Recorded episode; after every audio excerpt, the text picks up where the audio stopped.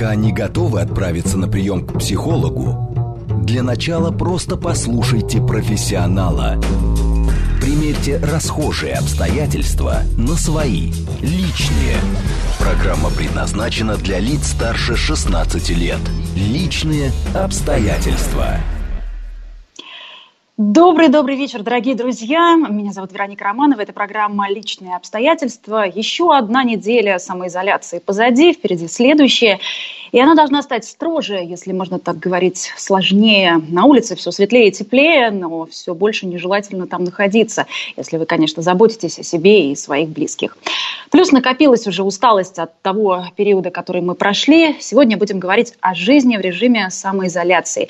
Пишите нам свои вопросы, сложности, с которыми вы столкнулись по смс 895 4 восьмерки 948. Телеграмм, говорит МСК Бот, принимает ваши сообщения. И даже телефон прямого эфира у нас есть есть 8495-7373-948. Отвечать на ваши и мои вопросы. Сегодня будет э, психолог, кандидат социологических наук, очаровательная Анетта Орлова. Она с нами на прямой связи. Мы обе работаем дистанционно. Анетта, добрый вечер. Добрый вечер. Очень рада вас слышать. Э, для вас, наверное, как для э, психолога, который дает консультации и часто делает это из дома и вообще из любой точки мира, наверное, такого стресса, конечно, нет. Э, и хотелось бы, чтобы у наших слушателей как-то это состояние, знаете, нормализовалось. Ведь нас так много ну, так много чего выбивает из колеи сейчас в новых реалиях. Вот скажите, Анетта, с каждой недели нам будет проще или сложнее? Как вы считаете? Мы привыкнем или наоборот накопится усталость еще больше? Ну, во-первых, хочу сказать, что э, даже то, что э, я психолог и э, человек, который, ну, наверное, знает э, об этом чуть-чуть больше, чем все остальные, точно так же прохожу со всеми, и все психологи, и даже психиатры проходят со всеми все это впервые в жизни. Потому что вот такого опыта э, ни у кого э, не было. И, конечно же, несмотря на то, что да, uh, есть люди, которые привыкли работать uh, больше дома, там, нежели в офисе. Все равно это очень серьезный стресс. И я, например, по себе чувствую, что что бы мы ни говорили, вот ощущение того, что ты ограничен в пространстве – что ты не можешь выйти, ну, нежелательно выйти, это, конечно, создает определенное напряжение. И, конечно же, давайте будем э, честны. Одно дело, когда один человек работает дома и все остальное по порядку.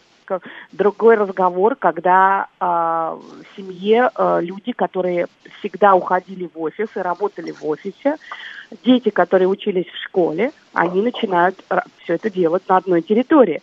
Поэтому я думаю, что в любом случае это э, достаточно большой стресс для практически для каждого человека. И первая неделя, она была легче. Потому что, э, ну, во-первых, мы все так... Все соскучились друг по другу, давно не виделись, воспринимали это все-таки как подарок, совместное время. Ну, мы говорим про тех, у кого все хорошо, да? Конечно, именно. А, понимаешь, э, э, действительно, э, это время было, а, ну, слава богу, хоть маленькая передышка. А, и люди искали какие-то плюсы, хотя, конечно, первая неделя была сложна тем, что дети перешли на дистанционное обучение, и, и все э, стало очень трудно тем, у кого как раз школьного возраста дети. Потом они адаптировались более-менее, и вторая неделя была полегче. Вот вторая неделя, наверное, была легче именно потому, что уже привыкли. Но вот сейчас э, люди, конечно, стали уже уставать. Уже ушел, ушел тот флер нового опыта, а, уже кажется, да, у очень многих людей сложилась иллюзия, ну, что вот вышло солнышко, и погода, она такая обманчивая. То есть она как бы таит в себе много приятного и вроде бы как создает иллюзию безопасности. А на самом деле, как раз сейчас, вот вы с этого начали эфир, и это очень верно, Ань, что а, сейчас опаснее выходить, чем две недели назад. А у людей нет терпения, им хочется уже выйти. А может быть, что-то поможет, какая-то, знаете, настройка внутренняя. Вот отнестись к этому тоже как к своей работе, как к какой-то прям миссии. Да, мы все, я имею в виду, все люди, которые вынуждены самоизолироваться. У нас вот такая большая глобальная миссия спасать э, наш нашу планету, наших родных, близких, родных и близких наших друзей. Э, ну, сделать из этого, знаете, такую большую цель. То есть, что это не мы жертвы, а наоборот мы управляем этой ситуацией. Может, какую-то настройку поменять в себе? Как вы считаете? А, да, э, очень многое зависит от нашей настройки. Почему? Потому что именно настройка определяет э, наше э, отношение с этим миром. И в данном случае вот ту модель, которую вы озвучили, она очень подходит для людей, которые способны работать в команде, которые готовы чем-то жертвовать. Потому что все, вот то, о чем вы сказали, это в первую очередь мотив для тех людей, которые привыкли, э, ну, готовы работать ради общего интереса. И в данном случае, да, действительно, это очень правильная позиция, если мы говорим э, про э, биологию, потому что иногда психологию можно рассмотреть и сделать ссылку на биологию. Вот, и тогда становятся многие вещи понятны. Вот посмотрите, какая популяция выживает, э, в принципе, в большом э, таком масштабе. Не та, которая, чьи представители сильнее или умнее. Два момента. Первое – те, те представители, которые быстрее склонны меняться и подстраиваться под обстоятельства. И второй важный момент. Оказывается, выживает та популяция, в которой есть определенный баланс людей, которые, а, готовы гораздо больше давать, чем потребляют, то есть так называемые аль альтруисты, где достаточный процент людей, которые хотят win-win, то есть и давать, и брать, и чтобы это было равное. Вот исследовались интересные э, были исследования на муравейниках. Вот посмотрите, то, что может делать э, весь муравейник, это гораздо больше, чем может делать один муравей. То есть а, э, это называется свойство эмерджентных систем. То есть каждый отдельный муравей плавать не может, а муравейник может плавать на многие километры потому что они все вместе друг за друга зацепляются и таким образом плывут. Да, действительно, часть, которая там на периферии погибает, но в основном весь муравейник, он как бы плывет и может это делать. Так вот, а, в, этой, в этот момент, вот сейчас мы все находимся а, в том, а, в той точке, где должно быть больше социоцентристов и альтруистов, тех людей, эгоисты сейчас, вот это очень опасная история. А мы, заметьте, последние 30, вернее, 20 лет точно, а эгоизм... Каждый сам за себя, да, в обществе потребления. И назывались гедонистами. И вот сейчас э, получается, что от нас требуется то, что 25 лет опровергалось и считалось неценным. Такие качества, как терпение, такие качества, как быть частью целого, а, умение отдать. Ну, в общем-то, а, старшее поколение, вот все, все говорили, вот что будет делать старшее поколение, вот что будет делать. Они намного более спокойно, терпеливо и благородно встречаются с этими обстоятельствами. На минуточку, несмотря на то, что они в зоне риска. А почему? Потому что у них э, в их э, природе, в их жизненной истории, в их э, воспитании вот этот навык быть частью целого, умение подчиниться общим правилам и самое главное терпеть, они все это умеют делать. И они не впадают в истерику от того, что они э, не смогут пойти в ресторан и не смогут пойти в фитнес-центр.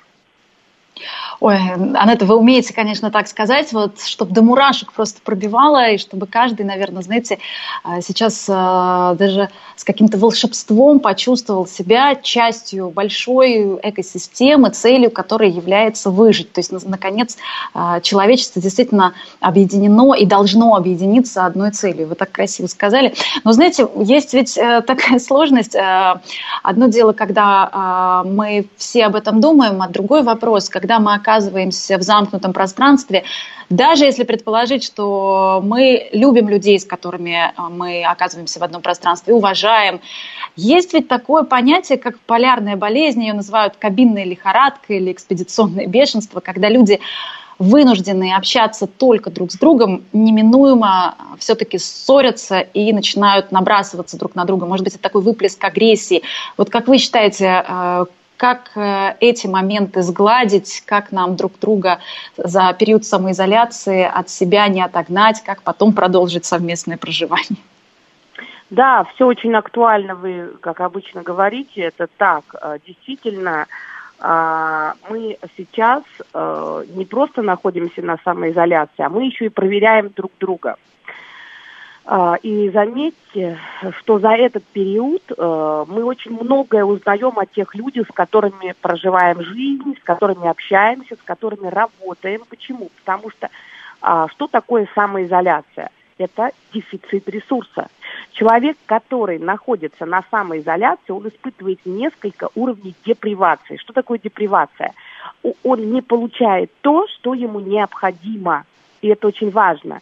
Психологическая депривация, то есть потребность у организма такая есть потребность у личности есть, но при этом он не может ее удовлетворить. Вот в данном случае, когда человек э, находится на самоизоляции, как минимум абсолютно все члены семьи испытывают двигательную депривацию, то есть недостаток движения. А, это создает повышенное напряжение. То есть получается, что если раньше, второй важный момент, люди друг с другом проживали жизнь. И очень многие люди а, сохраняли семью, потому что у них были варианты компенсации.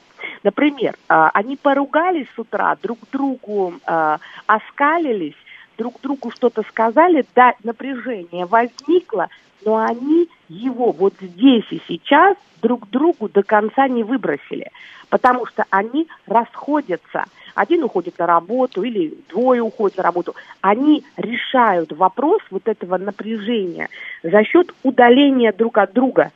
И ну удаляли. да, а чаще, чаще даже были такие ситуации, когда наоборот люди живут вместе, друг с другом не ругаются, но приходят на работу и, скажем, на своих подчиненных вот это все выплескивают, знаете, такие токсичные руководители. Такое тоже э, имело место быть. Да, а сейчас они вынуждены все проводить время друг с другом ну, и удовлетворять да. свои собственные эти потребности.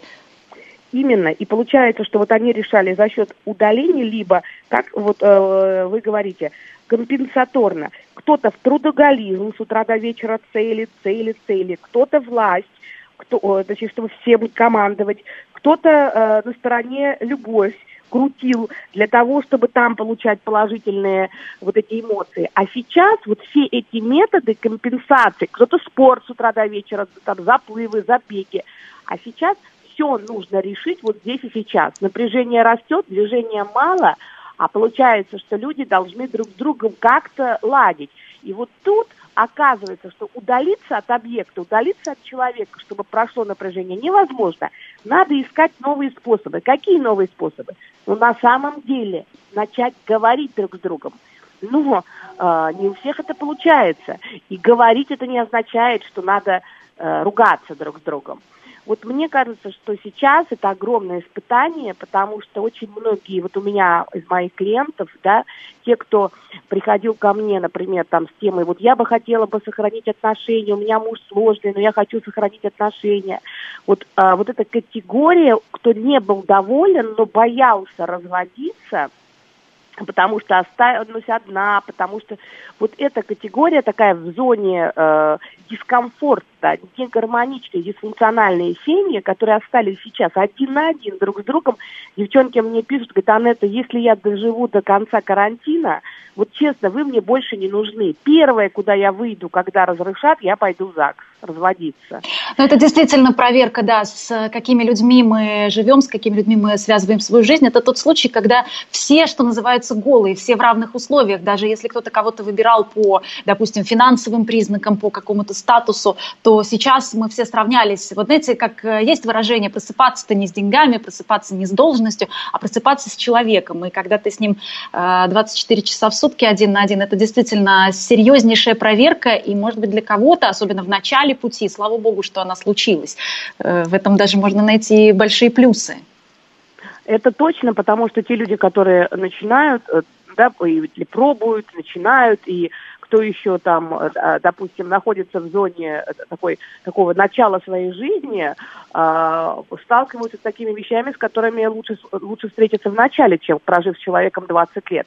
Очень многие сейчас, одна из проблем, начинают считаться друг с другом что ты сделал, что я сделала, сколько ты потратил, сколько я потратила, что ты, сколько ты спал, сколько я спала, сколько ты работал, сколько я работала. Вот если в семье сейчас начнется такое взаимодействие, когда люди начнут Э, друг с другом конкурировать, потому что внешней конкуренции нет, а, а есть люди, у которых постоянно личная война. И вот сейчас личную войну где-то вести не может. Вот если эта личная война начнется вот в этих условиях, где дефицитов много, где напряжения много, конечно, это будет для семьи э, практически как, знаете, как всадники апокалипсиса. Хотя сейчас слово апокалипсис лучше не произносить, учитывая внешние обстоятельства. Ну да, мы как раз все делаем для того, чтобы он не случился. И наша программа в том числе этому помогает. Анетта, ну давайте попробуем спасти те пары, те семьи, в которых э, все на самом деле хорошо, просто это внешний кризис, который вмешался. Здесь, наверное, самое сложное – это э, очертить свои личные границы с самыми близкими. Одно дело, когда мы на работе можем их выставить, а вот э, сказать что-то мужу или ребенку, наверное, самое сложное. Потому что вроде бы как, вы же одно целое, какие тут могут быть границы? Ну, вы знаете, конечно, это каждая семья решает э, сама для себя. Но вот что я, мы, например, придумали в этих обстоятельствах. Во-первых, очень важно э, задействовать, правильно сказано, всех э, членов семьи, потому что дискомфорт испытывают все. И, э, наверное, это важно не фокусироваться то, только на э, э, вот этих вот супружеских отношениях, а здесь важно для себя представлять, что огромный стресс испытывают и дети, и старшее поколение.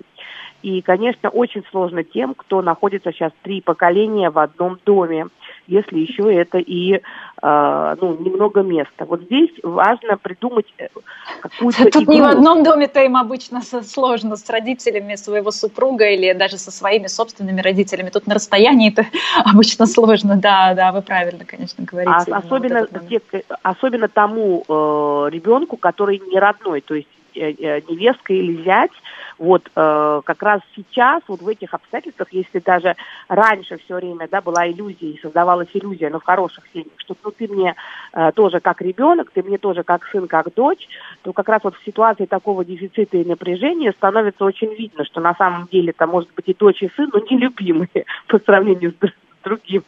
Вот, поэтому здесь возникает много напряжений. Мы, например, придумали такую историю. Так как мы видим, что дети видели, там мы смотрим периодически новости, что вот организован э, штаб по борьбе вот с этой ситуацией, мы э, дома э, тоже себе организовали штаб. То есть э, штаб, который смотрит на неделю, смотрит, какие задачи, какие планы, обсуждение идет по воскресеньям. Вот. И в этот штаб входит вся наша семья в данном случае, плюс дистанционно, когда мы проводим вот это штабирование, э, такое заседание нашего штаба, подключается мама, которая находится, мама с отчимом находится у нас удаленно, в другом месте, как бы они на карантин сели еще за неделю до нас. Вот, пожалуйста, у нас э, мы придумали такую игру. Значит, папа это министр по безопасности, э, я, они надо мной смеются, я министр по эмоциональному настрою, значит, э, сын э, министр по порядку, э, значит, ну, дочка там, она по всем делам и так далее. На самом деле конечно же, мы все делаем все вместе, но главное, что мы каждому раздали зону, в которой он чувствует себя не только жертвой обстоятельств, но еще и может устанавливать порядок, правила. И, и как раз дети 10, 11, 12, 13 лет, если их включать в социальную деятельность, то они очень готовы помогать. Тогда они, если они становятся частью вот этого плана, они хотя бы не стараются его разрушить. Вот. А, и мы э, как бы каждый раз определяем, здесь очень важно, чтобы каждый определил, что будет делать он для семьи. К сожалению, вот я всегда люблю, чтобы ну, говорить правду, как есть. Вот, к сожалению, не в каждой семье можно организовать такой штаб полностью, потому что будет один саботажник, например, который говорит, да я вообще ничего делать не буду, отстаньте от меня. Или э, тот, кто, используя вот это обстоятельство, что, что можно не работать, а, занимается тем, что постоянно потребляет горячительную жидкость. А, вот не всегда это может быть вся семья, но стремиться вот такое организовать, чтобы разделить, потому что вот там, где есть четкое понимание, а, кто за что отвечает, это может меняться, потому что, ну, может надоесть. Это первое. Второе, конечно, ограничить пространство. Даже в маленькой квартирке. Я сейчас не говорю про то, что у людей э, там большие площади. Даже в маленькой квартире сейчас самое главное, чтобы у каждого человека было организовано свое место. Вот, знаешь, вот как будто бы э, в гости друг к другу ходить можно.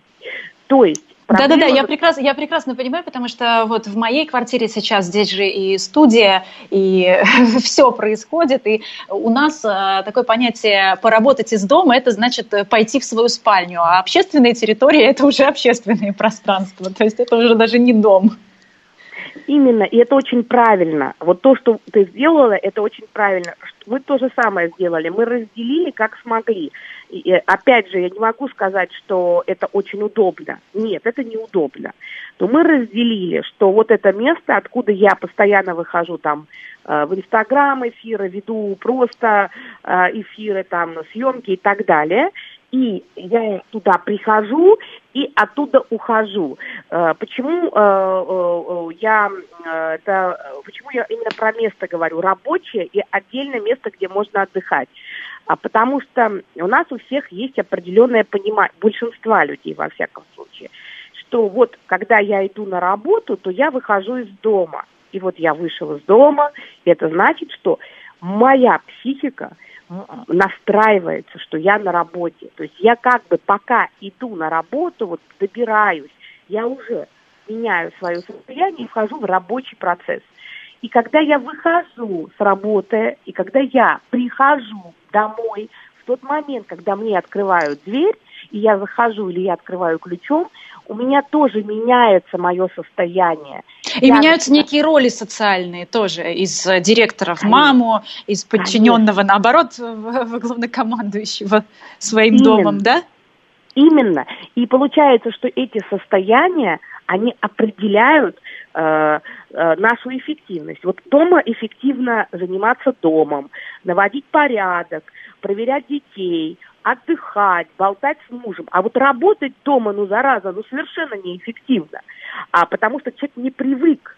И, а это означает, что нам нужно внутри дома сформировать место и не э, настраиваться так, ой, мне бы лишь бы вот еще неделю перетерпеть и все. Как только мы начинаем торопить время, вот ты говорила про настрой, хорошо справиться с этим непростым периодом люди, у которых спокойное отношение со временем. Люди, которые торопятся, знаешь, они обычно ходят все время на носочки, опираются и куда-то выпадают вперед. Они вечно носятся. Вот люди, которые вечно находятся в будущем, вот они все время вперед выпадают, абсолютно не могут вот почувствовать настоящий момент, вот им сейчас очень сложно, потому что будущее сейчас, оно очень размыто, а настоящее... Да, да, вот это одно из главных, наверное, что нас тяготит, что мы не знаем сколько. Именно. И поэтому, так как мы не знаем сколько, но мы знаем, что мы должны следовать, нужно сейчас потрясающая возможность, э, хотя она со знаком минус, но все же она потрясает нас со всех сторон, а и, э, нарабатывать в себе навык созерцания, навык остановки и накопления ресурса, навык умения быть в настоящем. Почему у людей идут срывы? Потому что большинство людей привыкли, особенно достигаторы, привыкли жить в будущем. Быстро проект поставить, сделать, быстро цель поставить, добиться. Все быстро, все быстрее, быстрее, быстрее, больше, больше, больше. И чем нетерпеливее люди, а за, опять же за последние годы стало две черты развилось. Вот, Вероника, нетерпеливость и жадность. Вот две эти черты, я сейчас жадность не про деньги, я жадность про количество удовольствий. Люди перестали сами создавать для себя интерес. Вот вспоминаем. Это, да? это, это правда. Аннет, мы как раз поговорим о том, как вспомнить про свои интересы, как их подстегнуть. Э, сегодня говорим о жизни в режиме самоизоляции вместе с Аннетой Орловой. Продолжим сразу после новостей. Пока не готовы отправиться на прием к психологу, для начала просто послушайте профессионала – Примерьте расхожие обстоятельства на свои, личные. Еще раз добрый вечер, дорогие друзья. Приветствую всем, кто к нам только что присоединился. Это программа «Личные обстоятельства». Сегодня говорим о жизни в режиме самоизоляции вместе с психологом, кандидатом социологических наук Анеттой Орловой. Пишите ваши смс-сообщения 925-48-948. Телеграмм, говорит МСК-бот, принимает ваши э, сообщения. И телефон прямого эфира 8495-7373-94 и 8, если хотите поговорить в режиме самоизоляции. Анетта, еще раз добрый вечер. Вот мы как раз перешли к такой теме, как э, наши интересы, которые, с одной стороны, сейчас, в общем-то, не ограничены ничем, потому что и вебинары на нас сыпятся, и какие-то онлайн-трансляции, и театры – все, все, все к нашим ногам, и бесплатный доступ открыт. С другой стороны, это же нас а, тяготит и обрушивается на нас. А с третьей стороны, знаете, вот э, есть такое состояние, когда лежишь просто на диване, смотришь в потолок и, и, и чувствуешь, что ничего не хочешь, и вообще забыл, что тебе нравится. Ну, э, да, э, и такие моменты, э, давай будем как бы честны, они вот эти этапы все, они, мы будем их переживать. И не надо этого бояться. Вот очень часто а, э, да, люди говорят, вот скажите, Анетта, вот как сделать так, чтобы вообще вот не было негативных эмоций. Так не бывает, это жизнь. И э, более того, никто нам не дал обещания, да, когда нас рожали, что мы должны прожить жизнь, не испытывая никакого дискомфорта. Вот люди, э, возвращаясь вот к этому, сейчас я перейду к, к интересам, но мне важно вот это донести. А, люди, которые не умеют внутри себя формировать смыслы, люди, которые а, привыкли а, как бы чувствовать себя при теле, а, ощущать себя а, важным через бесконечное потребление любо, любых а, продуктов. Я сейчас говорю про то, что у этих людей все время вовне есть интерес. Им нужны все время новые впечатления, новое общение, новые партнеры, новые любовники, новые встречи, новые премьеры, новые фильмы. Им все время нужно что-то новое, и кажется, что они такие продвинутые. На самом деле эти люди не умеют внутри себя создавать собственный интерес. И тогда им все время нужно что-то новое. А в нынешних условиях получается так, что а, мы немножко как бы внутри. И вот это новое, вот у меня недавно клиентка говорит, вы знаете, я перестала с людьми общаться. Я вот только с вами общаюсь, я говорю, а почему? Говорю, ведь это очень важно. А мне перестало быть интересным. Я говорю, а почему перестало быть? Что изменилось? Наоборот, сейчас люди очень нуждаются в общении. Она говорит, ну понимаете, мне вот нравится как бы информация какая-то, а вот у людей-то нету ничего нового. Ну вот я что с ними? Раз поговорила, два поговорила, а нового-то ничего нет. И я ей объяснила, что если для тебя общение это только потребление информации, то тогда ты с человеком общаешься, он тебе интересен только когда он тебе дает новые, новые, новые факты. И нас этому учат постоянно в сети, нас этому везде учат. На самом деле надо постараться, опять же возвращаюсь, начать внутри себя формировать интерес. Ведь э, это гораздо более выгодная позиция. Есть такое простое упражнение, которое очень может помочь, хотя оно выглядит, может быть, со стороны странно. Сейчас время, чтобы пробовать странные упражнения. Вот вы просто перед собой поставить э, стул и постараться си- посмотреть на этот стул и на протяжении там 30 секунд испытывать к стулу интерес. Вот такой странный вроде бы, да, абсолютно, но а, и оказывается, что люди говорят, а зачем он мне должен быть интересен? Какой-то стул, а вот надо попробовать. А как попробовать, спрашивают? Я говорю, вспомни что-то, что вызывало у тебя интерес. Вспомни свое состояние, как тебе было интересно. Теперь возьми это состояние, перенеси на стул. Они говорят, это же разве возможно? Я говорю, возможно. Я говорю, а теперь, пожалуйста, разгневайся на стул. Вот с этим проблем нет. Люди очень быстро испытывают гнев к стулу. Дальше я говорю, а теперь поблагодари стул за то, что он есть. Как интересно, посмотри, как восхитись этим стулом. Я не умею. И к чему приходит? Э, делает по очереди несколько раз, пробует вот разные эмоции к стулу, и вдруг приходит такое понимание, что на самом деле человек испытывает сам, решает сам, что испытывать. Если, сидя на самоизоляции, я решила испытывать, э, испытывать чувство гнева на весь мир, я буду его испытывать. Если я буду считать обиду, что я такая жертва, что у меня все плохо, я столько делала, а теперь ничего нет, я буду обижаться. Если я решу испытывать апатию, я лягу и скажу, все, все плохо, и буду испытывать апатию. Сейчас время, чтобы каждый человек э, сам себе был интересен. И, наверное, это очень полезно. Раньше у ребенка была одна кукла, но он был в состоянии к этой кукле испытывать интерес. А сейчас у детей, которые в профиците воспитываются, 10 кукол, и у них постоянная скука и апатия. Вот, ну вот сейчас, да, вот вы очень правильно сказали, у меня тоже ассоциация сразу почему-то с ребенком возникла, когда в детстве мы э, ждем, что родители нас развлекут или что-то произойдет, а на самом деле ты вот остался один дома, и тебе нужно искать э, в своих игрушках какой-то интерес. Именно. Э, э, Вероника, как раз вот эта инфантилизация, она ведь сейчас интересна. Если мы посмотрим, то мы увидим, что нынешние дети, они позже взрослеют. У них более отложенное детство. Я бы сказала, что... даже до 30 многие взрослеют да, сейчас. Именно, именно. Но это игреки. А вот те, кто идут за ними, молоденькие самые, зетки, вот зетки, кстати, гораздо лучше справляются с этой самоизоляцией, потому что они очень ориентированы на компьютерные системы, они, кстати говоря, рационально относятся к деньгам, меньше гораздо потребляют, и у них нет вот такого ужаса, что рестораны закрыли, это жизненная трагедия, что нельзя там путешествовать, то это просто какой-то конец света. Я не говорю, что нам легко. Мы все хотим и любим куда-то ходить, выбираться, общаться. Но люди очень по-разному справляются с, с этими трудностями. Вот я призываю всех сейчас, молодых, кто слушает, я очень прошу, это вот прямо мое глубокое желание, а, пожалуйста, поймите, сейчас самое главное – это взрослые люди. Взрослые люди, которые живут одни. А, одна из проблем на самоизоляции у нас есть у всех потребность разговаривать.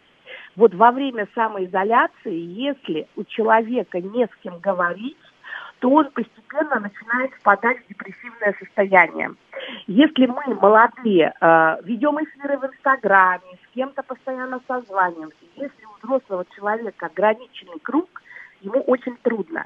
Набирайте, звоните своим э, старшим, задавайте вопросы, они могут ждать, что вы их будете развлекать. Задавайте короткие вопросы про них, пусть они рассказывают. Более того, задавайте им вопросы про то, как они что-то преодолевали. Тогда у взрослого человека будет формироваться ощущение значимости, и они начнут вам рассказывать истории своей жизни. Запрашивайте, пусть рассказывают. Потому что когда они рассказывают, они говорят, у них структуры мозга работают активно, и таким образом они себя будут лучше чувствовать им сейчас трудно. А нам, а нам Инстаграм в помощь, главное не растеряться и понимать, какой контент смотреть. Да, вот это сейчас особо интересная тема, которую я хотела бы поднять. Но сначала просто прочитаю несколько сообщений от наших слушателей, как раз подтверждение того, о чем мы сейчас говорили, что точно молодежь, кажется, не страдает от карантина. Вижу по старшей дочери и ее друзьям. Это заметно, пишет нам Анна Зарай.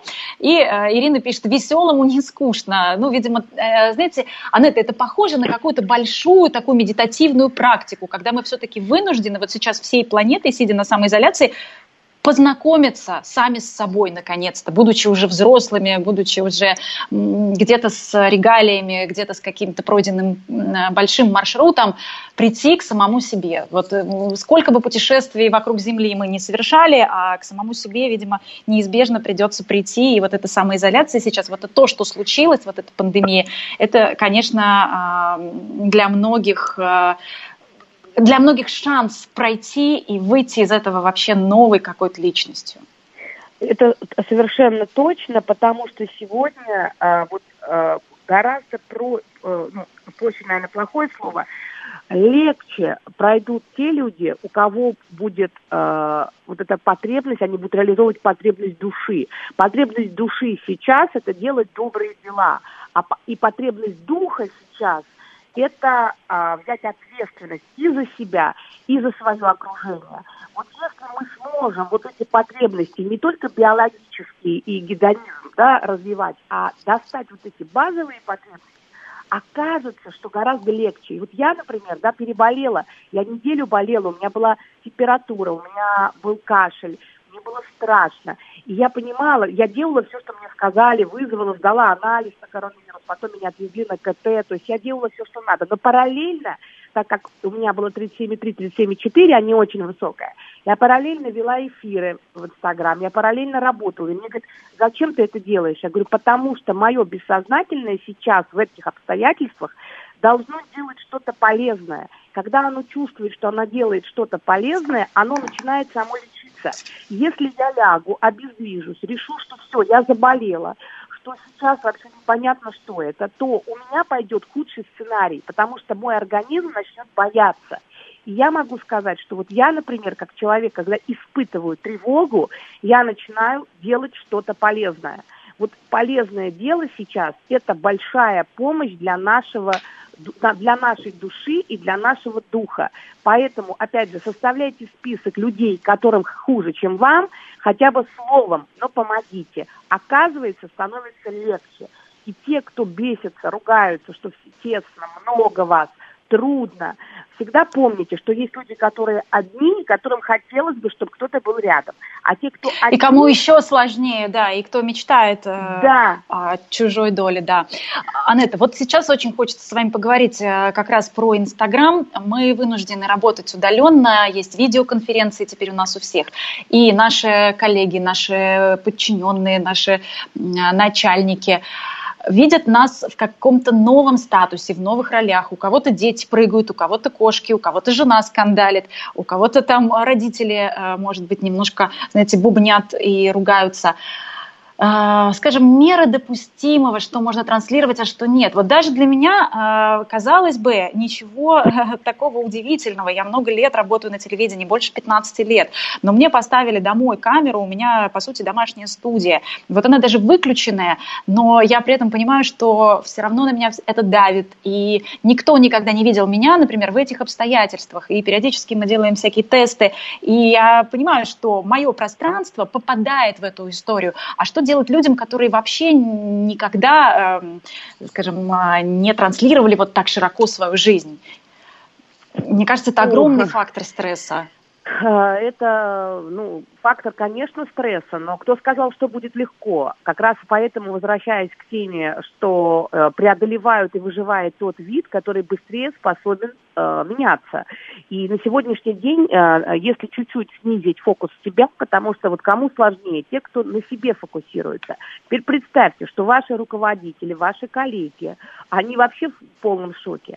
А ваши близкие, которые вокруг вас ходят, и кажется, что хочется им сказать что-то плохое за то, что они шумят, э, стучат людьми или еще что-то делают. Они вообще в ужасе от того, что теперь у них дома вы как э, там журналист, корреспондент или я как человек, который постоянно дает эти интервью или какой-то человек, который работает и проводит совещания. Который работает, у него конференц, конференц-колы, постоянно все это э, звенит, звучит, совещания какие-то. Это тоже э, большое испытание действительно для близких, которые вынуждены по стеночке ходить, э, тише воды, Конечно. ниже травы чуть-чуть убираешь фокус только с себя и понимаешь, что плохо всем, и все привыкают по-новому.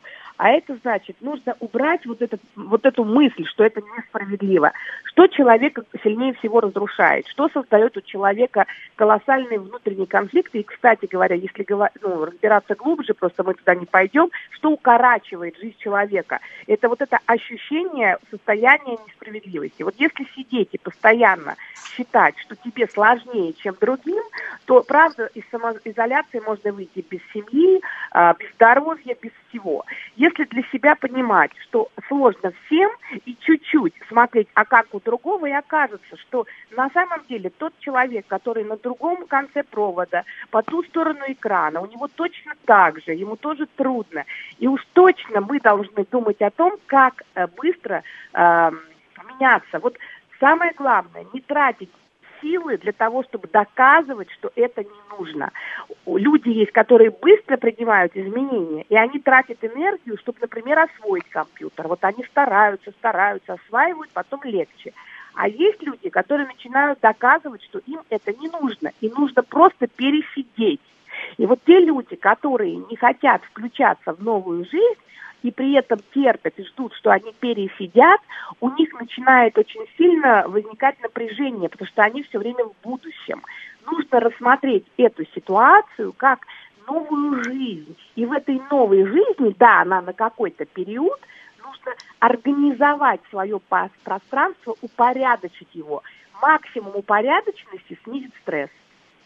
То есть э, начинаем опять же с простых вещей. Порядок на рабочем столе, который стал из обеденного рабочим, или еще лучше все-таки какой-то альтернативный стол, свежий воздух, проветривание, приятные какие-то цвета, например, штор, дневной свет. Правильно я понимаю, что с, да. вот с этого же начинается а, наше настроение? Да, да. Например, мы утром встаем, и у нас четкое понимание. Мы встаем раньше, чем вставали раньше, чем до этого. А, у нас ритуалы совместного подъема. Мы а, вместе завтракаем. Дальше мы организовали у каждого свое рабочее место. У детей учеба, у меня свое, у мужа свое. Каждый поставил, это был целый ритуал, как мы организовывали рабочее место. Каждый поставил на рабочее место какие-то символы, которые ассоциируются именно с работой. Помнишь, я говорила, что дома обычно ассоциация не с работой. Вот нужно поставить символ. Я, то есть какие-то якори, да? Якори, да. Вот то, что ассоциируется, что это работа. Дальше, отдельно место, где мы отдыхаем. Например, дочка организовала себе под столом такой маленький шалашик. Теперь она говорит, это мое место, туда не заходите. Хорошо, не заходите. Но иногда нас приглашают, что вот сейчас я вас в гости, приходите ко мне пить э, э, чай в гости. Ну, нам приходится как-то пролезать в это под стол. Вот, а, то есть э, это первое. Второй важный момент. Упорядоченность должна быть во времени. И вместе, и во времени, потому что сейчас дефицит главный – это место, а раз место дефицит, то косвенно все время начинает и дефицитом становиться время. Потому что один и тот же стол приходится, например, делить между двумя детьми. А, например, у меня музыка, музыкой занимается дочка, а я веду прямые эфиры, записи. У нас сразу, да, вот э, звук, это опять же, да, тоже границы, мы должны разделить, а еще папе работать. Вот я хочу сказать, что сейчас очень важно, чтобы все члены семьи согласились упорядочить свою жизнь, потому что вокруг очень много неопределенности. Если еще каждый раз спонтанно в семье будет все решаться заново по каждому поводу, то стресса будет больше. Если внутри семьи будет упорядоченность, то этот период будет пройти проще. И еще что важно по поводу работы, наверное, стоит э, не забывать о конце рабочего дня. Сейчас вот эти временные границы, они тоже размываются. Кажется, что ты можешь э, до часу ночи сидеть работать, ты можешь до 10 вечера, если раньше ты, например, заканчивал в 7. И, возможно, стоит э, и здесь тоже как-то себе самому поставить стоп, э, чтобы э, переключаться и отдыхать. И это тоже вариант, опять же, если хорошо идет работа, все же люди разные. Кстати говоря, вот кто спокойно переносит все эти изменения, интроверты, которые себя заставляли выходить и заставляли коммуникацировать. Вот интроверты, они э, в меньшей степени страдают, чем экстраверты, которые очень нуждаются в общении. Здесь я бы вот э, тоже такой момент бы э, внимание обратила. Если, например, один сова, другой жаворонок, вот люди привыкли, э, привыкли вставать вместе, ехать на работу, потому что все работают. В этих обстоятельствах э, получается жесткого графика нет, и, например, муж э, до часу, до двух ночи может работать, а потом он хочет спать до 12. Вот если жена, например, ждет его, чтобы он лег спать и ложится там, ждет его и ложится до 12 часа раздраженная, что он так поздно сидит, а с утра-то она жаворонок, она встает раньше, ну, начинает формироваться раздражение, что он спит. Вот в этом случае мы говорим о ненужном стрессе, ненужной конфликтности. Здесь нужно для себя просто... То есть нужно поддерживать тот режим дня, который, по сути-то, и был до самоизоляции который... Нет, до самоизоляции, может быть, человек ложился рано, вставал рано, но ему комфортнее позже лечь, позже встать. Надо просто согласиться с этим, что ты встаешь раньше и позволяешь себе что-то другое приятное, пока он спит а он встает позже, хотя бы два раза в неделю. То есть не раздражаться на то, что другой человек может жить в своем графике. Если графики совпадают, то это классно, это мы говорим про совместные ритуалы движения.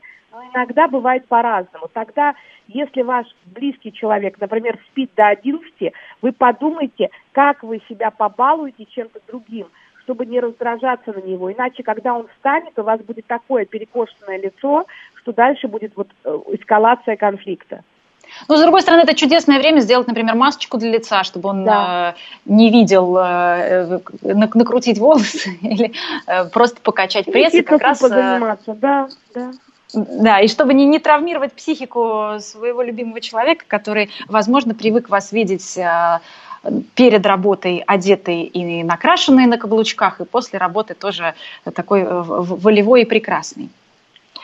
Анетта, да. очень хочется спросить про тех людей, которые сейчас действительно напуганы, кто-то за, переживает за свое, свои рабочие места, кто-то просто, знаете, с таким непонятным ощущением тревоги. Вот что сделать? Может быть, есть какое-то упражнение? Не знаю, выписать, может быть, какие-то свои тревоги, страхи, планы какие-то составить. Мне кажется, ну, что даже объяснить иногда нельзя вот так просто, э, за что мы боимся сейчас.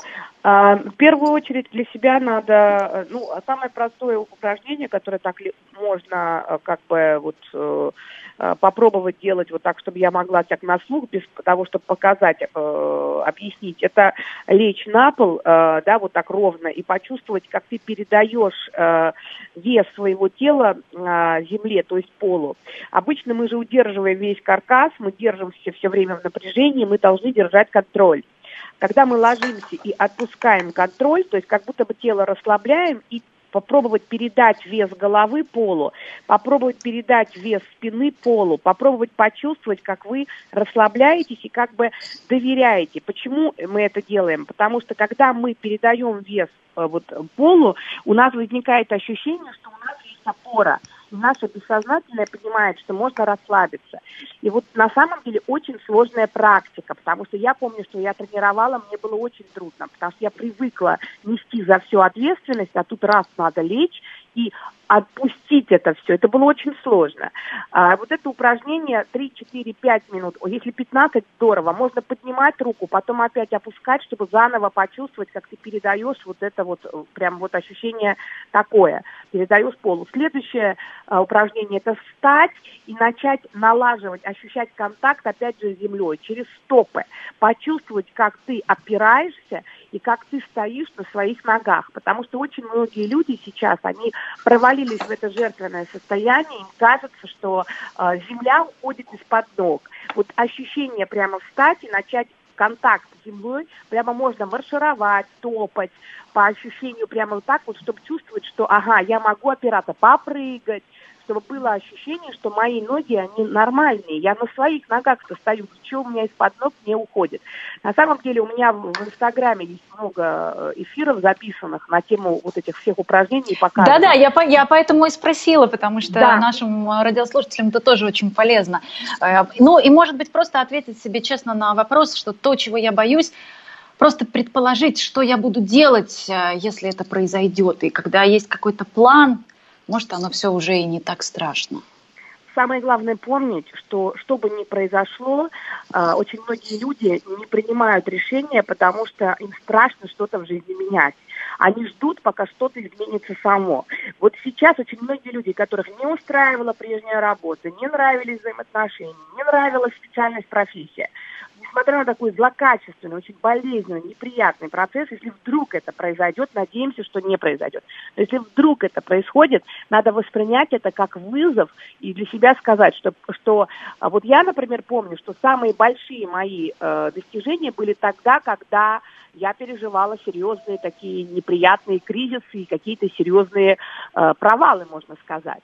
Поэтому, если даже и будут трудности, то верить и чувствовать, что вы преодолеете. Но все это слова, я очень надеюсь, что все это быстрее закончится, что люди будут спокойно ходить на свою работу, получать свою зарплату, чтобы кормить своих детей – и, конечно, что коронавирус отступит. Вот это, наверное, самое главное. Спасибо. Вот на этом мы завершим наш эфир. Мы сегодня постарались сделать так, чтобы жизнь в режиме самоизоляции была для наших радиослушателей полегче, попроще, чтобы мы через это прошли как можно скорее. Мне очень понравилось, что потребность, как вы сказали, она это потребность души и духа, это делать добрые дела, это заботиться о себе, о близких, э, да и вообще сейчас, наверное, обо всем человечестве. От каждого из нас э, зависит э, наша дальнейшая судьба. Всем здоровья. Это была программа «Личные обстоятельства». Меня зовут Вероника Романова. На прямой связи с нами была психолог, кандидат социологических наук, очаровательная Анетта Орлова. Мы с вами теперь услышимся через неделю. Напоминаю, да, мы говорим о самоизоляции, и мы, и наши эксперты работаем э, в удаленном режиме. Всем хорошего вечера, прекрасного настроения. До встречи.